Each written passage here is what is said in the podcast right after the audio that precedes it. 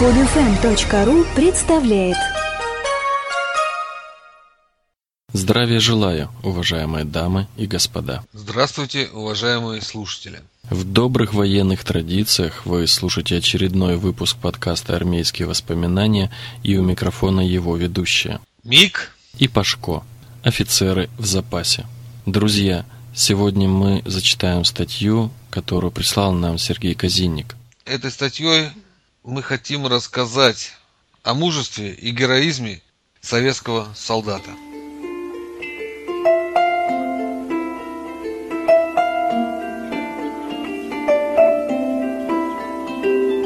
В феврале 1989 года советские войска были выведены из Афганистана. Что они там делали, это очень отдельный вопрос. Но в качестве сухого факта можно сказать то, что с момента вывода войск по настоящее время наркотрафик из этой страны в Россию и Европу вырос тысячекратно. И это не метафора, это статистика. Уже отмечена 22-я годовщина вывода войск, но масса фактов героизма советского солдата до сих пор, к сожалению, неизвестна или малоизвестна. Официальная статистика утверждает, что в ходе выполнения интернационального долга потери советской армии за все 10 лет присутствия в Афганистане составили 70 тысяч человек. Это с учетом тяжело раненых, убитых и пленных. После вывода войск более 300 человек числились в плену и как пропавшие без вести. Но по некоторым воинам из числа этих 300 информация, пусть и отрывочная, у командования и у политического руководства СССР все же была. Рустамов, Насерджон Уманманович, узник лагеря Бадабера, свидетель Сталина. По состоянию на март 2006 года проживает в Узбекистане. Документы о их героической смерти недавно были рассекречены. Речь идет о событии, известном как Бадберское восстание. Для начала имеет смысл привести выдержку из агентурных документов Министерства госбезопасности Афганистана. Центр подготовки мятежников при лагере афганских беженцев Бадберра, 30 километров южнее Пешавара, занимает площадь 500 гектаров. На территории центра проходит обучение 300 курсантов. Преподавательский состав, 65 человек, укомплектован египетскими и пакистанскими инструкторами. На территории центра расположены 6 складов с вооружением и боеприпасами, а также 3 тюремных помещения под землей. В них, по данным агентуре, содержатся афганские и советские военнопленные, захваченные в боевых действиях с 1982 по 1984 годах. Режим их содержания особо строгий, изолированный. Кто содержится в подземных темницах – тайна. Никто из рядовых обитателей учебного центра не имеет туда доступа. Даже бидоны с похлебкой, работающие при кухне, оставляют у дверей с решетчатым окошком. Внутрь их вносит охрана. О советских пленных знает лишь ограниченное число людей. Узники подземной тюрьмы безымянны. Вместо имен, фамилий им присваиваются мусульманские клички. Носят они одинаковые длиннополые рубахи и широкие шаровары. Обуты кто в калоши на босу ногу, кто в кирзовые сапоги с обрезанными голенищами. Для унижения человеческого достоинства некоторых пленников, самых строптивых и непокорных, клеймят, заковывают в цепи, морят голодом, посыпают в скудную пищу дешевые наркотики. Василий Васильев, П. П. П. Сержант. Сержант. Родился в 1960 году в Чувашии. В 1960 году в Чувашии. А вот выдержка из аналитической записки раз- разведслужбы 40-й армии, с которой лишь относительно недавно был снят гриф секретности, повествующая о тех же событиях. 26 апреля 1985 года в 21.00 во время вечернего намаза группа советских военнопленных тюрьмы Бадабер на территории Пакистана сняла шестерых часовых артиллерийских складов. Изломав замки в арсенале, вооружилась. Подтащила боеприпасы к спаренной зенитной установке и пулемету ДШК, установленным на крыше.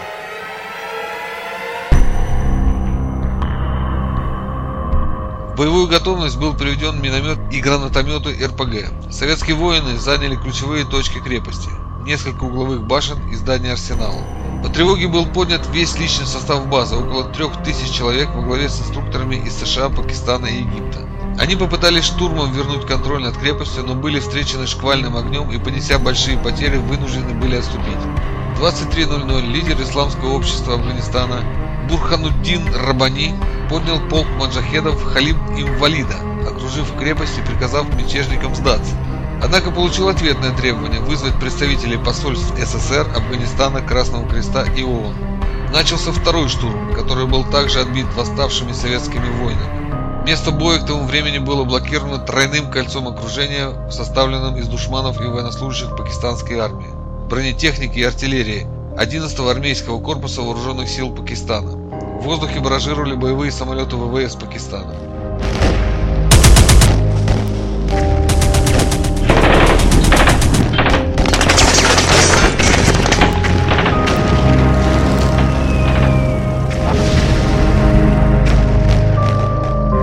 Жесточайший бой продолжался всю ночь. Штурм следовал за штурмом. Силы восставших таяли, однако и враг нес ощутимые потери.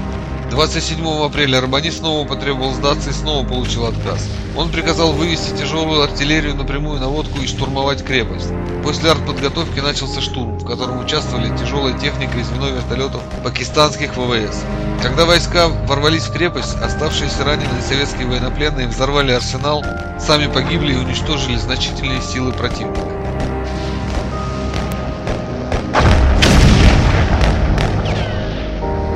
Васьков, Васьков, Игорь Николаевич, Игорь Николаевич рядовой, рядовой, родился в 1963 году в Костромской области, пропал без пропал без 23 июля 1983 года в ЦК захвачен группой Харакат, погиб в Бадабере, захвачен группой Харакат, погиб в Бадабере, погиб в Бадабере, в Бадабере. Это подтверждается и донесениями Центра аэрокосмической службы, вот выдержка от 28 апреля 1985 года. Согласно данным аэрокосмической службы, в СЗПП Пакистана взрывом большой силы разрушен лагерь подготовки моджахедов Бадабер. Размер воронки на снимке, полученном со спутника связи, достигает 80 метров. Не осталось это в стороне и от наблюдения американцев. Имеется сообщение американского консульства в Пешаваре в Госдепартаменте США от 28 и 29 апреля 1985 года. Территория лагеря площадью в квадратную милю была покрыта слоем осколков снарядов, ракет и мин, а человеческие останки местные жители находили на расстоянии до 4 миль от места взрыва. В лагере Бадабер содержалось 14-15 советских солдат, двоим из которых удалось остаться в живых после того, как восстание было подавлено. Почему эта информация была строго засекречена Министерством обороны и ККБ СССР, непонятно до сих пор. Но это не особо важно. Важно другое. Запредельный и фантастический героизм советского солдата остался неоцененным, а соответственно не воздано должное погибшим героям. А ведь в данном восстании участвовали и героически погибли около 15 советских солдат и офицеров. Поражает воображение та мощь, с которой им пришлось воевать. Напомню, что с ними сражались Маджахеда Рабани, целый армейский корпус Пакистана с использованием тяжелой артиллерии и авиации. Потери нападавших были вопиющие, непропорционально силам обороняющихся и составили около 100 маджахедов, 90 военнослужащих пакистанских регулярных войск, 28 офицеров пакистанской регулярной армии, 13 представителей пакистанских властей, 6 американских инструкторов, три установки «Град» и 40 единиц тяжелой боевой техники.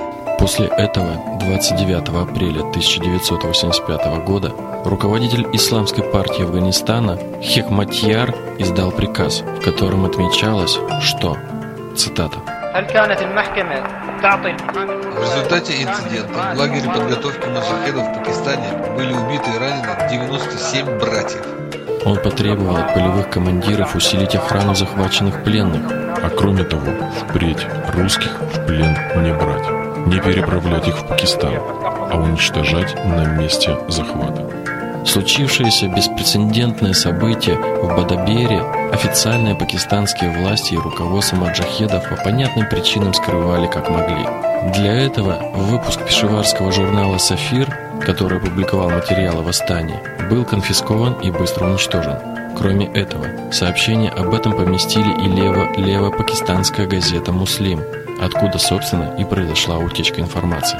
За данную новость зацепились западные агентства и даже недружелюбная к СССР радиостанция «Голос Америки» отдала должное героизму советского солдата. А вот руководство СССР это сразу засекретило и даже не уведомило родственников героически погибших бойцов. Хотя советский посол в Исламабаде господин Смирнов заявил президенту Зия Ильхаку решительный протест в связи с расправой над советскими военнослужащими на пакистанской территории, но это событие также не было обнародовано. В ноте говорилось, что Советская сторона возлагает всю ответственность за произошедшее на правительство Пакистана и ожидает, что оно сделает надлежащие выводы насчет последствий, которыми чревато его соучастие в агрессии против Афганистана и тем самым против Советского Союза. В армейской среде советской армии ходили слухи о данных событиях, но конкретно никто ничего не знал. Для гражданского же населения СССР это событие как бы не существовало до 1990 года, пока газета «Красная звезда» впервые не рассказала об этом подвиге. Правда, без фамилий. Очень кстати, Белоруссия, Казахстан и Украина нашли возможным наградить посмертно своих участников восстания в Бадабере. Россия же предпочла оставить героев без награды. Рядовой. Рядовой. Пропал без вести. Погиб в Бадабере. Ефрейтор. Младший лейтенант. Погиб в Бадабере. Пропал без вести. Пропал. Погиб в Бадабере. Родился в Чувашии. В Алтайском крае. Украинской ССР. В Акмолинской области Казахстана. Погиб в Бадабере. Погиб в Бадабере. Погиб в Бадабере. Погиб в Бадабере.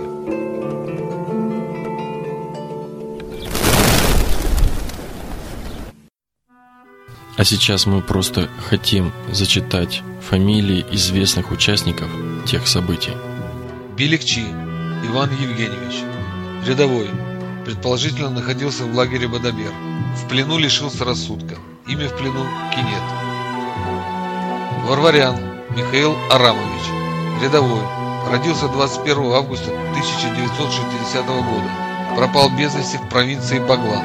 Имя в плену Исламуддин. Предположительно играл весьма неоднозначную роль во время восстания.